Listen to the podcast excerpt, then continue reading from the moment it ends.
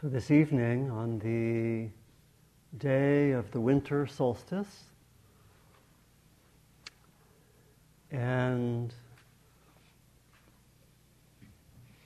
the evening of our first day of practice, first full day of practice, I'd like to talk about the theme of the winter solstice and the theme that we've used to um, focus for this retreat. That is the theme of embracing the dark, inviting the light, working with this uh, interplay of dark and light at this time of year.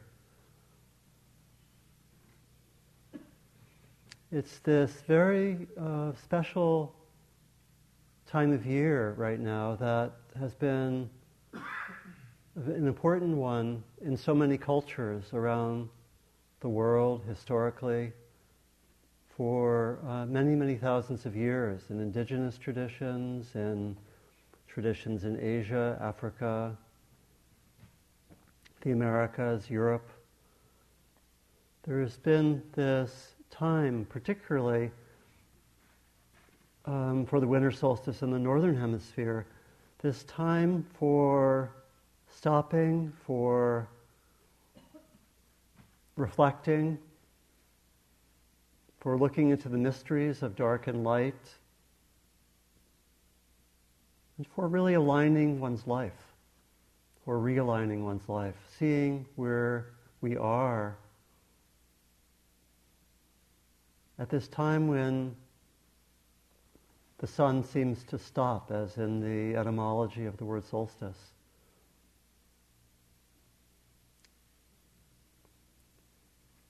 The natural world, at least in the northern hemisphere, is quiet, it seems, at least on the outside. Things have slowed down, leaves are off, the earth seems still. It's a poem by uh, John Updike about the winter. The days are short, the sun a spark hung thin between the dark and dark.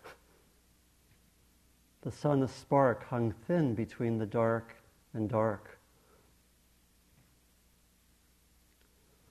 And yet, um, kind of curiously, in our culture, it's a time of several major frenzies.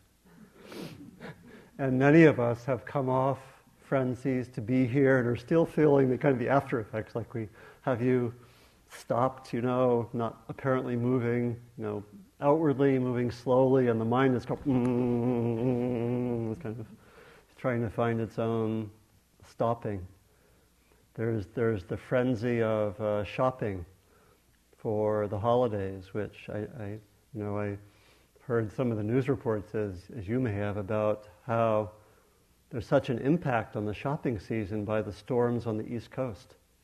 It really is getting in the way, this nature. and and there's also, interestingly, we, we have the new year around this time, not exactly on the solstice when it kind of logically would be a new year. This is really a New Year's retreat that we're doing. It's really a, a time of shift. And so around New Year's, there's also New Year's Eve is also a big time of frenzy. People running around, doing all sorts of things. Um, a dear friend of mine, Diana Winston, who also teaches here, wrote a quite wonderful account of kind of this frenzy. Um, she wrote she was uh, studying what she called speed in her own life and in, in, the, in the larger culture. And this is, this is what she wrote, which is really something about that speediness and frenzy. I don't have time to write letters, read books, visit my friend, play with my little brother, kiss, touch, sigh, dance, relate, eat ice cream, make music, cook, pray, smell, meditate, take a walk. My God, make it all stop. I don't have time and it's running out, and I'm running fast and furiously, and I want it to stop. Ouch, it's painful. Why won't it stop? Can't you make it stop? My God, what's wrong with this country? Have we all gone crazy? Are we insane? We've lost touch. We've lost touch. We've got to stop this endless running about. All I want to do is slow down, just crawl into bed and rock myself to sleep. Not this craziness, not this crazy running around. I am so tired. Please, somebody, you have to, got to help to me stop.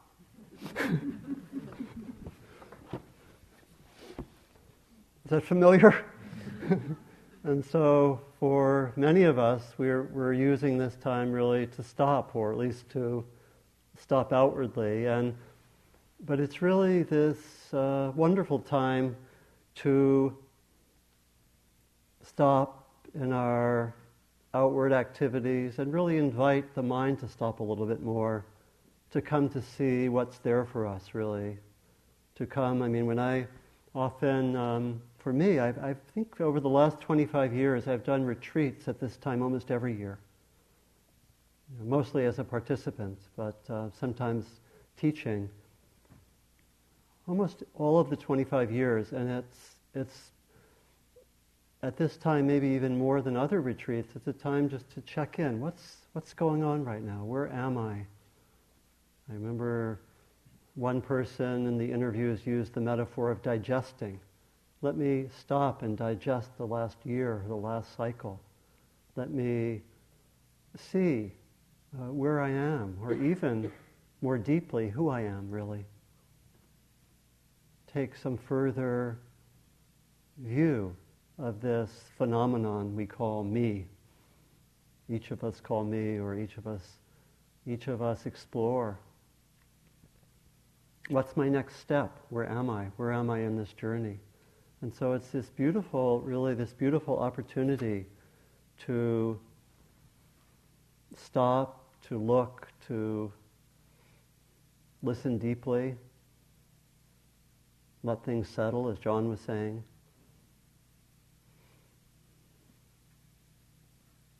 And I'm, I've often, for quite a while, been inspired by the theme of going into the darkness because I really find it, it's a wonderful metaphor, really, for much of what this practice is about. And so that's what I want to talk about tonight. To see this time of year and this very retreat through the understanding of darkness and light, and, and, and thereby let us understand a little bit better uh, what our practice is.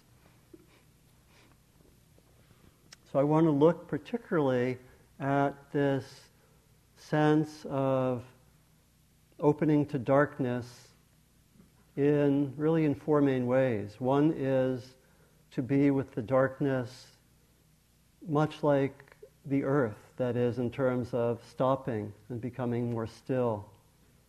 And I also want to look at darkness in the sense of um, a kind of not knowing, entering the mystery, cultivating a kind of openness.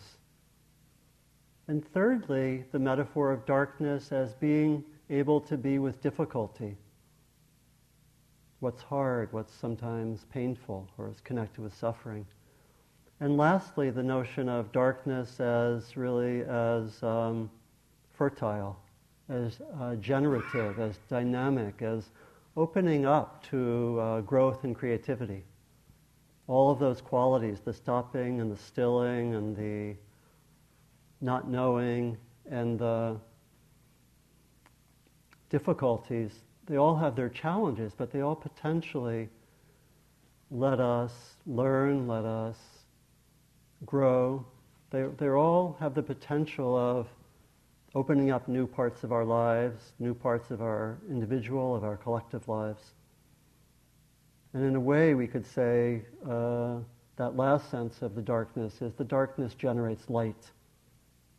There's light that comes out of the dark.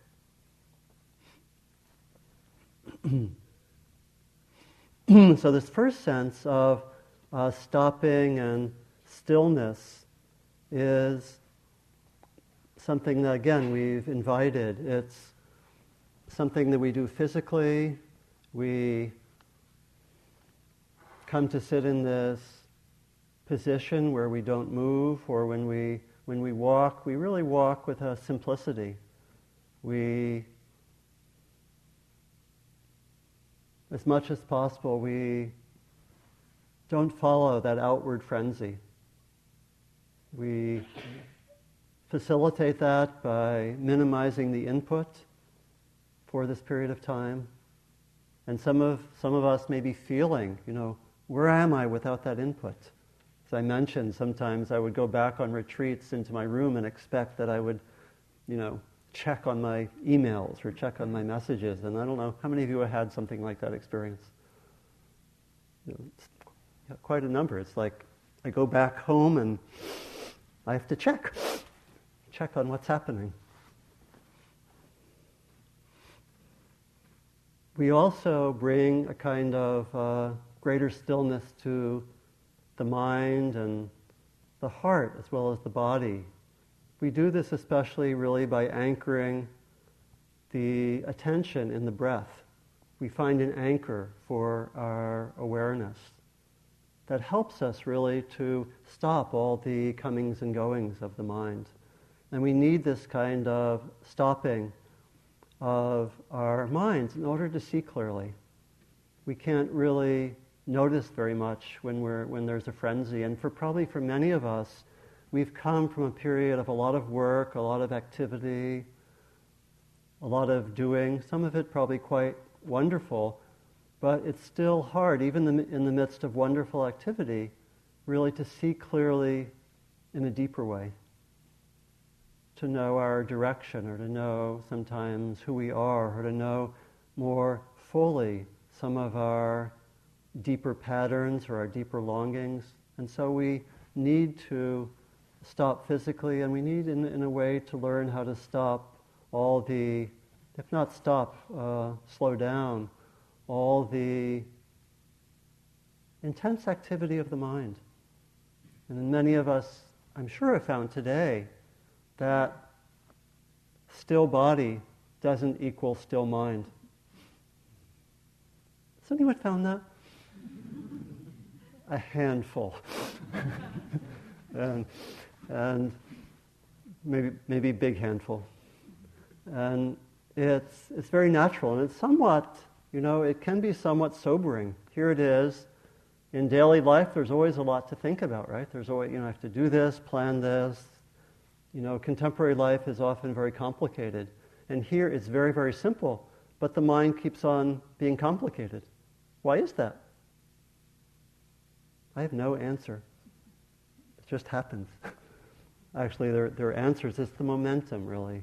It's habit. It's why we. It's how we keep on um, working like that. And so, in so many traditions around the world, there's this uh, ancient practice of coming into the silence and the stillness in order to see more deeply. Shamans go off into the wilderness. Hermits live in solitude in order to touch the depths more fully. And we do that in our way on this retreat.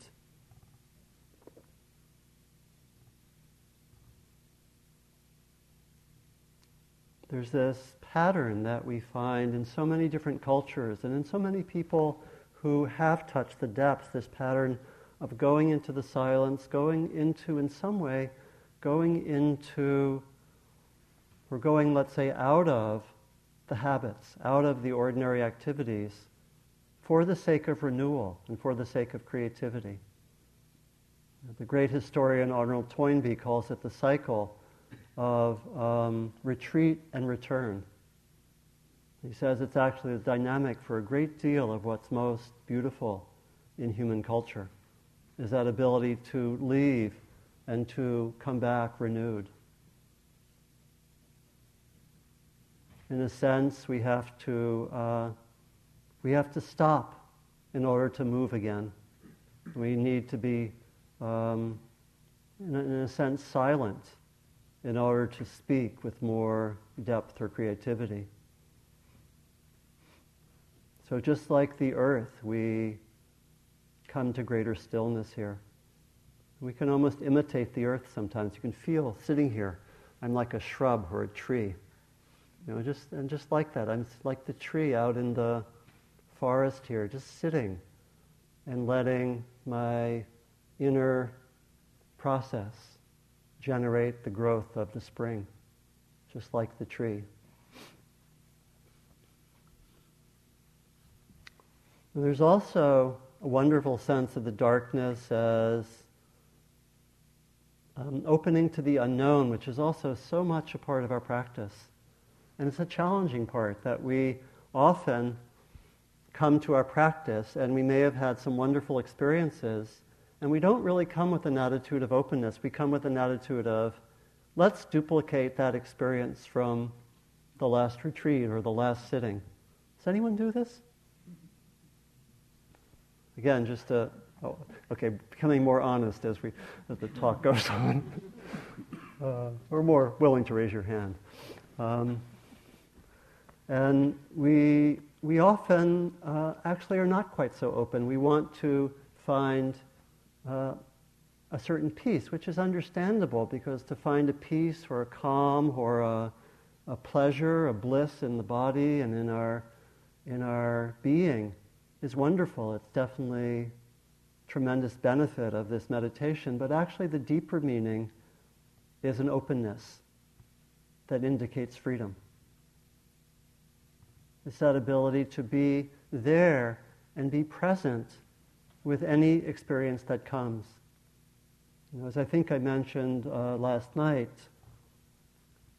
the deeper meaning of this practice is not about having this or that state occur. Sorry, it's not about finding peace. So, anyone who feels you were informed improperly about the retreat and want to leave, and I don't know about money back, but but it really isn't actually about um, ultimately about be having this or that state. Really, the deeper meaning of our practice is to be with whatever's happening and to be able to respond wisely. That's it. Moment to moment in all the parts of our life. And so there's this tremendous value of, with our practice, simply being willing to see what's happening and to know what's happening. John mentioned this sense of beginner's mind, that is this wonderful phrase from um, Suzuki Roshi, who taught at the San Francisco Zen Center. And probably many of you know this uh, book, Zen Mind, Beginner's Mind. And I wanted just to read you some about this sense of beginner's mind.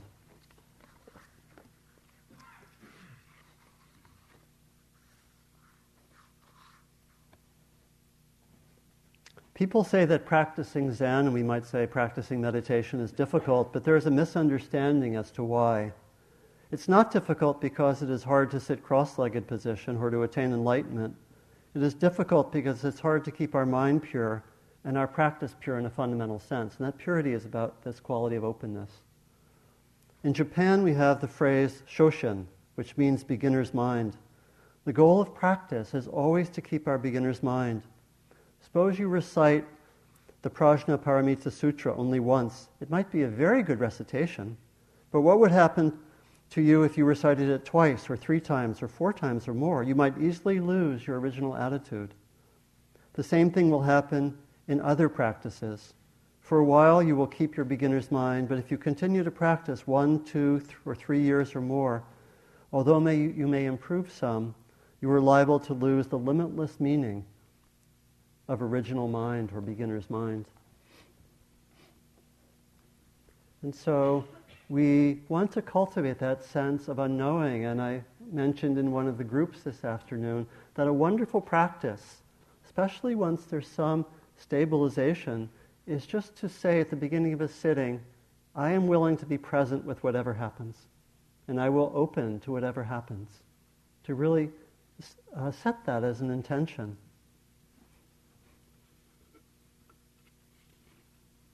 And so we can notice the beautiful states and we can notice the challenging states. We want especially really to be with experience in a direct way. And it's really the heart of what mindfulness is, is to have us be present with whatever's happening in a very direct way. So we, we are with, as, as John was guiding us this morning, we can be with the experiences of the body, of our bodies, be with the sensations, be with what's happening in our bodies. We can be with our emotions. We can be with the sense of the pleasant or unpleasant quality of experience. And we can be with our thoughts and notice them. we can also notice when stories arise that take us away for quite a while. And one of the great powers and benefits of our practice is to be able really to notice stories more clearly. You know, and some stories are helpful and beneficial, but a lot of sco- stories are broad generalizations made on the basis of scant evidence. Often in ways that actually bring more distress. And we may have noticed them today. We may have stories of, I'm not a good meditator. I should have taken these three days and stayed at a luxury hotel.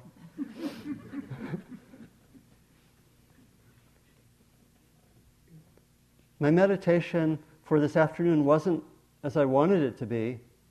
Therefore, I should change to Sufism. Sufi dancing. That's very different. So we can, I'm, I'm citing more humorous stories. Of course, we have stories that actually scare us, that are negative stories about ourselves, and that we come to see more clearly. And that actually those stories take us out of the not knowing, take us out of the openness. And it's really crucial to notice those stories. And there are typically a lot of stories the first day. And We, again, the stories um, could be positive. They could be, oh, this meditation is really so cool. I'm ready to, I'm ready to become a monk or nun. Or sign me up. And there could be something quite beautiful in that, but we also can get ahead of ourselves. Or we can tell stories about whatever, someone else in the hall that we haven't actually talked with, but might possibly be an appropriate match. Such stories occur. And they're even, sometimes they, they even come true. We probably each could tell a bunch of our own stories because when you're on retreat a lot, you have a lot of those kind of stories, or most people do. It doesn't matter if you're married or whatever, the stories still happen. And so we find those stories and we're able to increasingly able to notice them earlier on so that we can really stay with our direct experience. Again, it's one of the life saving qualities of this practice that we can notice those stories earlier. And we, we really train here, and then we can bring that out into our daily lives.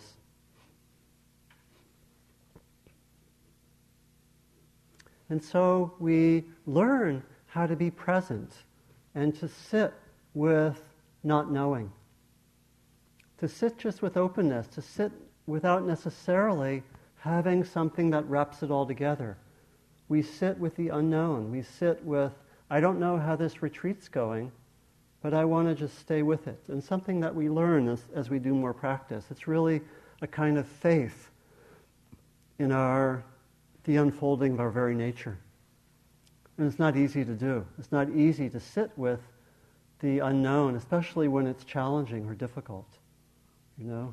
And it really takes a kind of um, faith and confidence.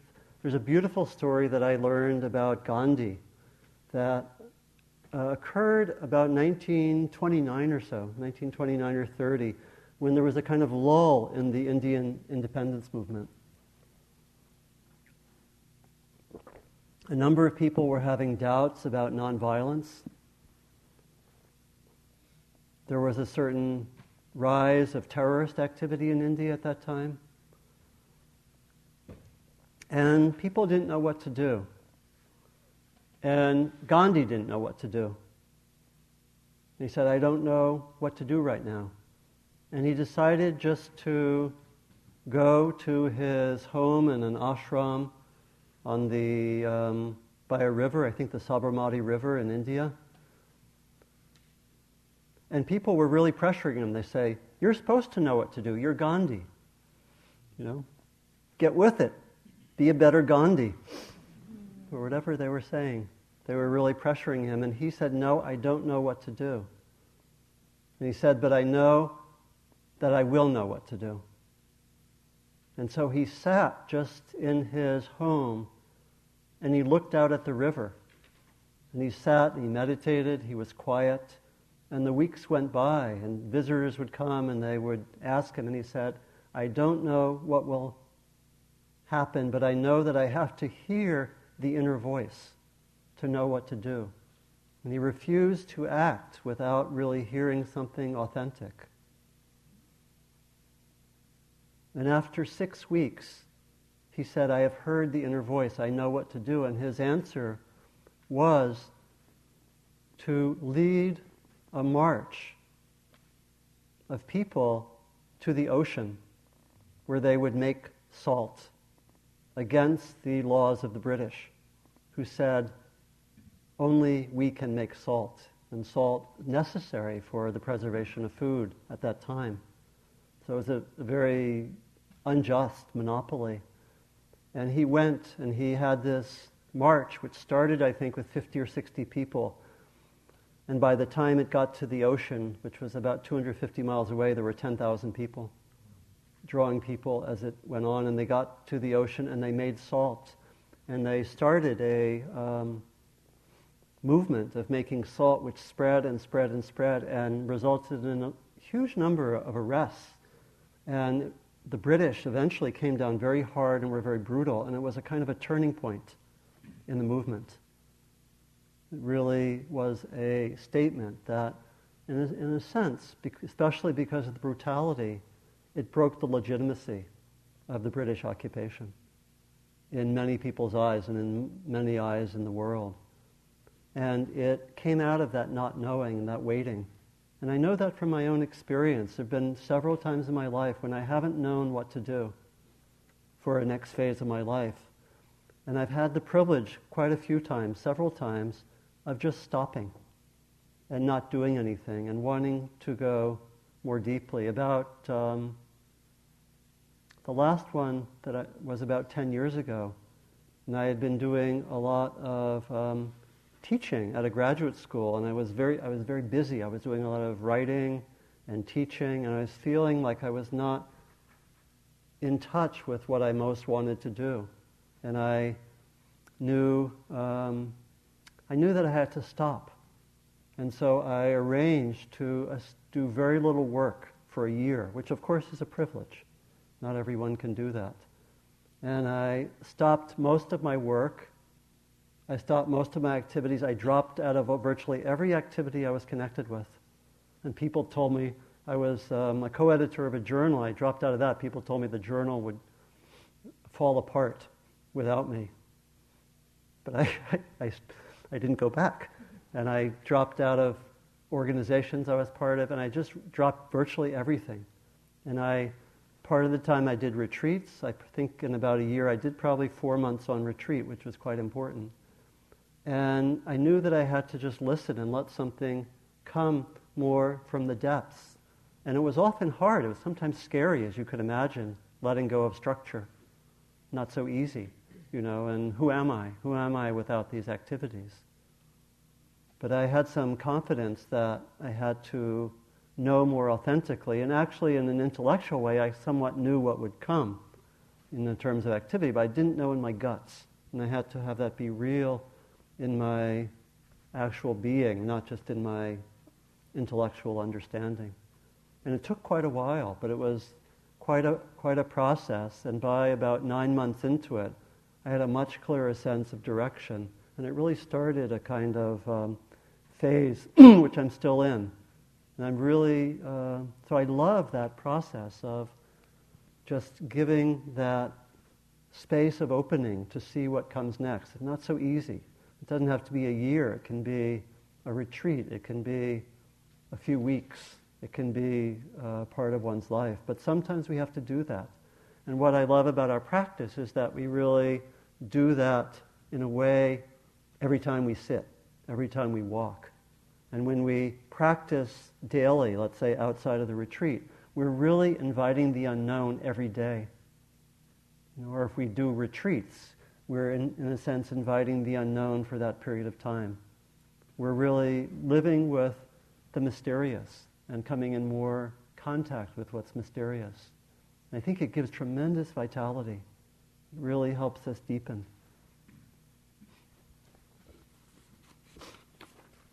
And yet it's not so easy. You know, I, like I mentioned, I experienced periods during that time when it was scary, when I felt without structure, when I felt adrift. And sometimes we have to just be with those periods in order to touch something more deeply. The third aspect of darkness that really is connected with those challenges is the, the way that uh, darkness is a metaphor for being with the difficult. We sometimes use, we talk about dark periods also in that way, that this is a dark period because it's challenging, because it's difficult. And the first day of a retreat brings out some of those challenges. You know, we have all these difficulties. Sometimes they feel small, sometimes they feel bigger, but we sit with a certain kind of darkness the first day in the sense of difficulties. We sit sometimes, um, I think, uh, I heard quite a few people use the metaphor of being in the fog. Being in a fog, or sometimes we're, we're sleepy. You know, there's a lot, can be a lot of sleepiness the first. How many people have felt somewhat sleepy part of the day? more than all the others, you know. And it's completely natural. It doesn't indicate that you should take up Sufi dancing. Um, although sometimes that can be a good balance. But it, it's really there for a lot of very experienced people. We can have meditated for 20 years and done 50 retreats, and we come on the first day of the retreat and we may be sleepy. So, not something to worry about. Uh, but it's one of the challenges that we have the first day. And there are ways of working with all these challenges. For sleepiness, we can, sometimes it's just as John was saying, sometimes it's because we need a nap. And we really can take care of ourselves in that way. A lot of times the sleepiness is not because of needing a nap. It's because we're not so familiar with the silence, or it's a really abrupt change from the busyness. And the mind just says, What is this? Or says, the only thing I associate with closing my eyes is fill in the blank, you know, is uh, something that's usually done in a horizontal position, but that as we meditate more, we learn it can be done quite well sitting upright. um, it's one of the fringe benefits of meditation. You're more prepared for those long bus rides if anyone takes long bus rides these days, I don't know how many do. But we can, we can work with the sleepiness. Sometimes it's that the energy isn't high enough. There's an imbalance. We have uh, not enough energy. And so we can do something like uh, in the walking, we can walk a little more vigorously. Or maybe we can do some yoga right before the sitting to kind of move the energy around, or do qigong or something like that or sometimes we can um, stand up in the, sit, in, in the sitting period. That's okay. It's standing is honorary sitting, in a way. That was a joke. um, so we can, we can do that. So there's sleepiness that comes. There's restlessness that comes. You know, sometimes there's restlessness kind of for the opposite reason. There's restlessness because there's more energy and not enough concentration. And so we can develop our concentration more. So we can often feel restless the first day, a lot of energy moving around. We can, we can find that there's a lot of desire or aversion. We can find that we really, really, are, really gravitate to the meals or to the moment the bell rings. You know, and that there can be a lot of desire that just is there in our system, that just comes. And we can have aversion also. We can really not like the sitting where our mind wanders or the sitting where we feel in the fog. We can have a lot of aversion saying, I don't like this. Let's get rid of this. And the answer in part is just to be with it and to bring the mindfulness even to the restlessness, even to the aversion. To be with that. You know, when there's restlessness, we can work with concentration. When there's desire or aversion, the best tool really is just to be present with it, to be mindful, to see, to notice more clearly, to use it as an opportunity to see what is this about. Because in a way, what we are offered with this kind of practice is we get to look at all of what makes us human in a way that we might not have looked at it before. We get to look at aversion or desire or anger or stories or fears or joy or happiness. And we get to be with it without trying to make anything happen, just to be with it, just to be present. We get to have our meals and just be with the taste, you know. It, it really can feel uh, quite wonderful, often like revelations, like I'm looking at this human life more fully. Some of it easy, some of it difficult.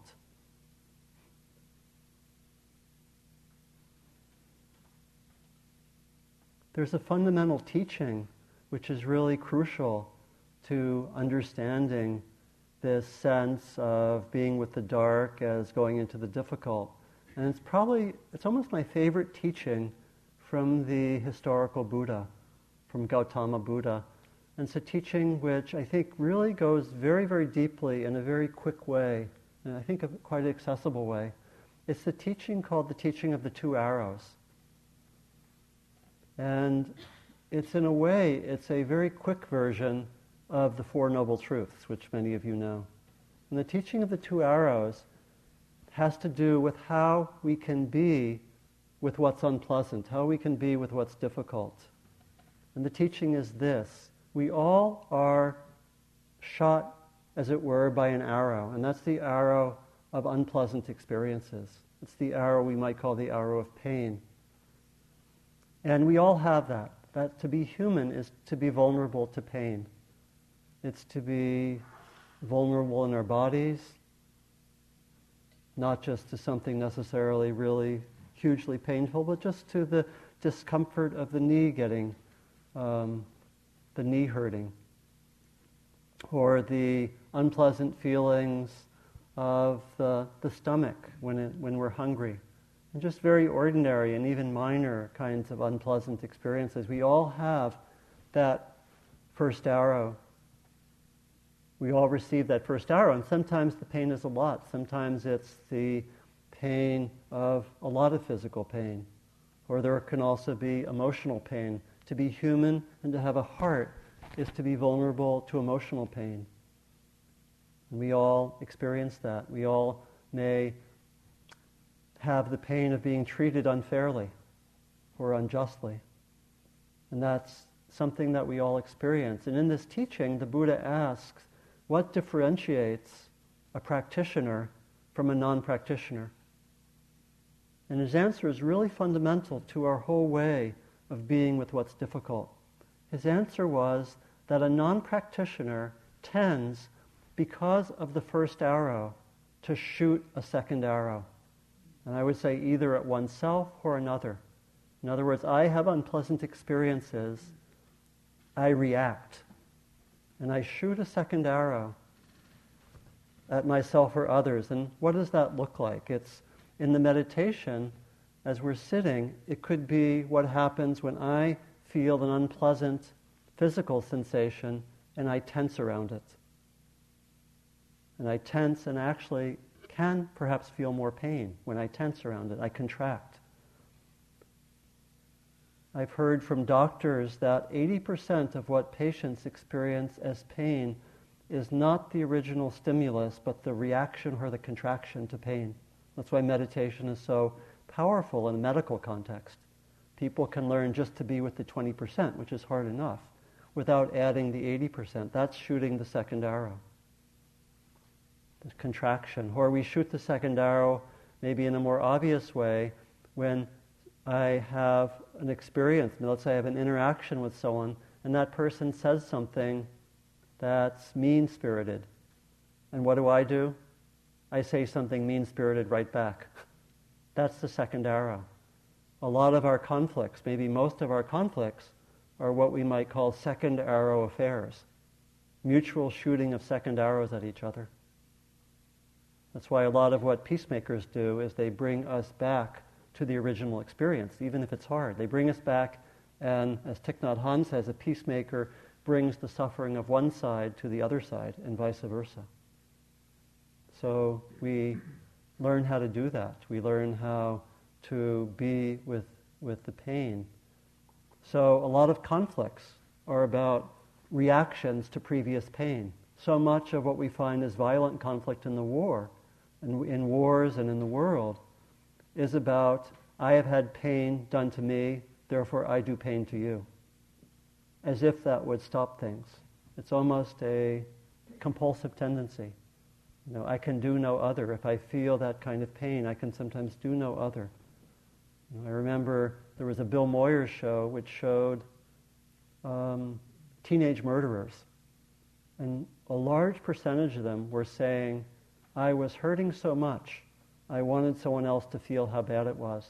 And the person I killed was in the wrong place at the wrong time. And it came out of my pain. So, so much in the world is are just these cycles of pain. And so it's revolutionary to take the second course uh, that the Buddha says is characteristic of practitioners, which is to learn not to shoot the second arrow. Which means to be able to be with, the, with what's unpleasant or painful without shooting the second arrow. Not so easy. It means to be able to be with what's unpleasant physically. And here in our context here, we learn that. We, ha- we learn to have a certain amount of our practice is necessarily with unpleasant physical sensations or emotions or thoughts. I wish that it was otherwise, but that really is part of this practice. And we do counsel that we, you know, where there's, we don't counsel sitting with physical pain when there's a potential of damage to the body. Not masochistic in that way, but a lot of our ordinary um, unpleasant sensations is not causing harm. And the general guideline we use, if there's pain in a part of our body and we sit with it and it's still there half an hour after we sat, then we want to give attention to it. We don't want to go there. And if it just immediately leaves when we get up, then there, it's actually something we can sit with to a certain extent. And we can definitely also learn to sit with difficult emotions and to be present with them. It's a big part of this practice. And it really is this going into the difficult, learning how to be with the difficult. And I think it's really a secret of healing, is to be able to do that. It's a secret of healing interpersonal conflicts. It's a secret of he- healing greater conflicts. That same principle, if you think about it, is at the core of what uh, Gandhi and Martin Luther King did. It's really at the core of nonviolence. Nonviolence says what? It says, we have received oppression. We have received pain. We will not pass on the pain in turn. We will stop the cycles of pain with love. Completely revolutionary, right? Challenging. Um, but that's really the core, I think, of how transformation occurs, whether it's individual, relational, or collective. And so we practice that. So I think as we practice that, we get better, potentially, at all these other parts of our lives. Practice being with your knee pain for 20 minutes in a sitting will very much improve your intimate relationships. That's, that's my teaching, not the Buddha's. so, but I, th- I think you probably can see the connection, right? It, it's, it's an interesting learning. And so we learn how to do that. We learn how to be with what's, with what's difficult.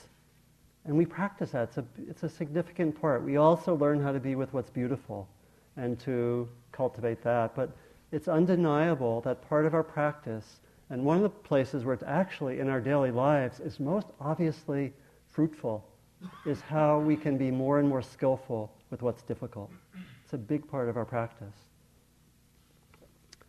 And it really suggests the last aspect of uh, being with the darkness, which is the way that being with the darkness can be creative, can be generative, can be fertile, can really uh, yield the light, can, can lead to um, learning, can lead to uh, transformation.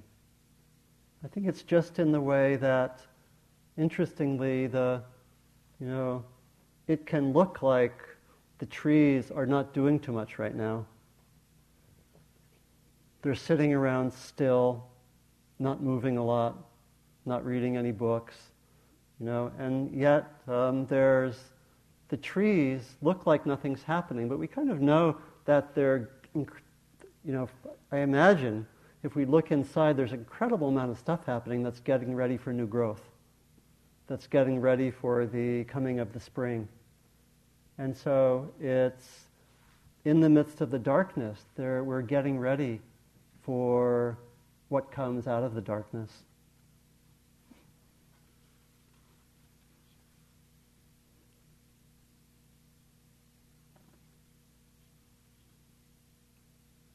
And there are these ways that, in a sense, the, the darkness is generative.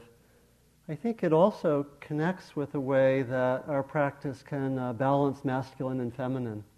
In a sense, I think the overemphasis on the light can be connected with an overemphasis on the masculine or on the kind of the striving of the of the everything being light and beautiful and wonderful. And there's something about the generative aspect of new growth coming out of darkness. And I think in, in Tibetan tradition, there's some very interesting teachings related to this that, that um, in Tibetan tradition, the Dakini, the, one of the female enlightenment figures, is a figure that comes at twilight, that comes in this time of transition between dark and light and offers teachings. And there are a lot of amazing stories in the Tibetan tradition of Dakinis offering um, teachings that, in some sense, come out of the darkness.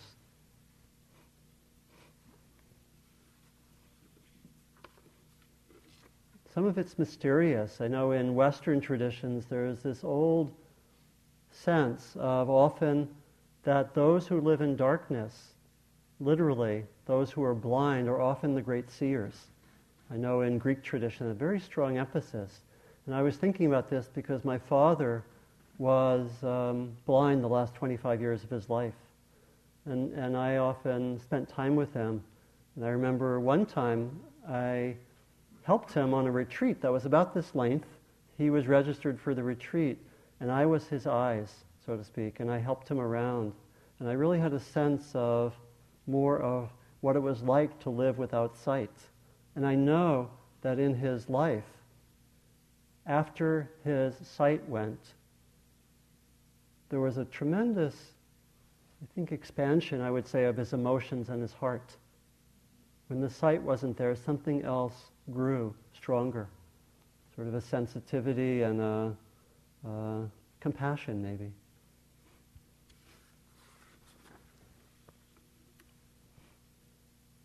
And so we can really trust in that sense of unknowing that, that light may come out of it.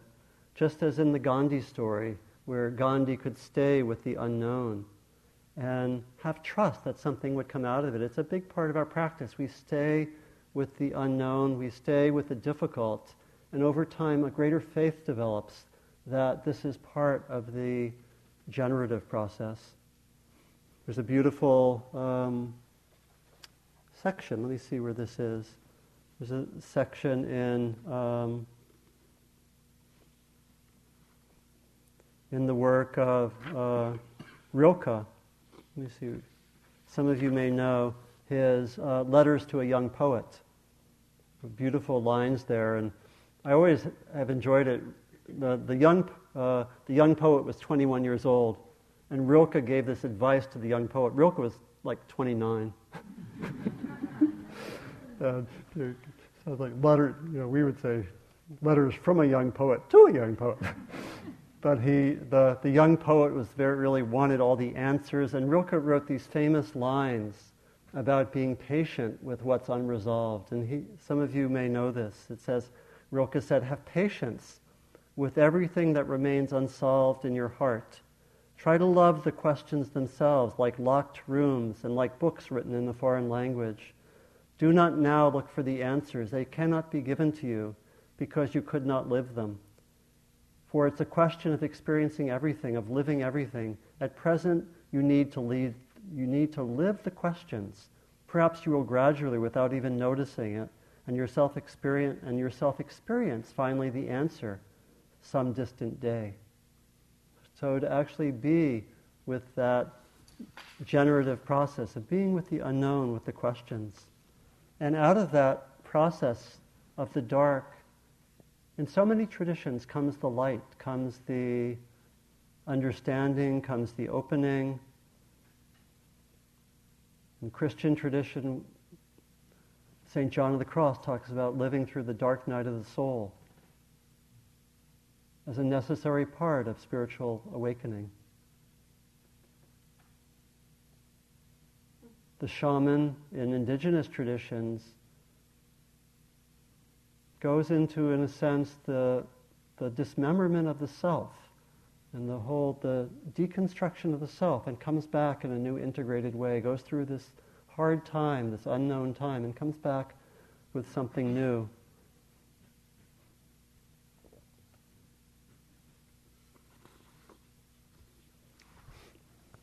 There's a poem of how that I want to read from Japanese poet uh, from the 15th century, from Muso Soseki, uh, about the life of the Buddha and about how he stayed with the darkness and ultimately it brought light. This is called Buddha's Satori from about six centuries ago. For six years, sitting alone, still as a snake, in a stalk of bamboo with no family but the ice on the snow mountain. Last night, seeing the empty sky fly into pieces, he shook the morning star awake and kept it in his eyes. Last night, seeing the empty sky fly into pieces, he shook the morning star awake and kept it in his eyes. And so I think as we work with this balance of darkness and light, I think we come to see how the darkness and light really interpenetrate each other. That we sometimes our light, our knowing, our clarity, sometimes has a shadow, sometimes has darkness, sometimes has compulsion or, or attachment. And sometimes our darkness has the possibility of light, has the possibility of something bright and beautiful coming out of it. And so I think we come to see how there can be, in a sense, uh, light inside the dark and dark inside the light. And how we can, in a sense, we need to be familiar with both of them and to allow the dark to be present and to cultivate the light, you know, which we're doing also when we bring about, when we cultivate mindfulness and cultivate loving kindness. These are in a way where we're deliberately cultivating the light, cultivating a, a knowing, a clarity. So I think I want to end with another poem, and this is from uh, Pablo Neruda. And this is uh, a poem about that balance of uh, darkness and light. And it really, I think, describes what we do uh, in our practice, at the solstice, at this retreat. If each day falls inside each night, there exists a well where clarity is imprisoned. We need to sit on the rim of the well of darkness and fish for fallen light with patience. If each day falls inside each night, there exists the well where clarity is imprisoned.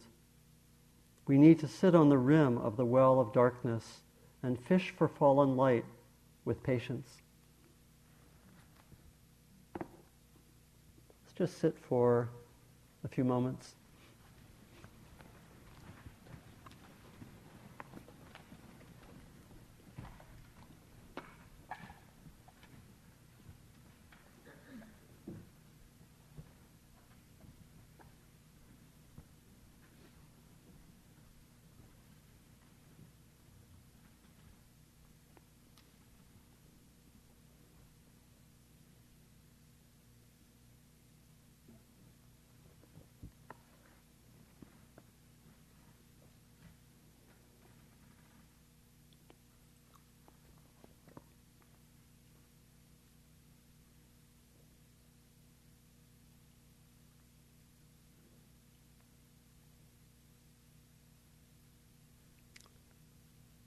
We need to sit on the rim of the well of darkness and fish for fallen light with patience.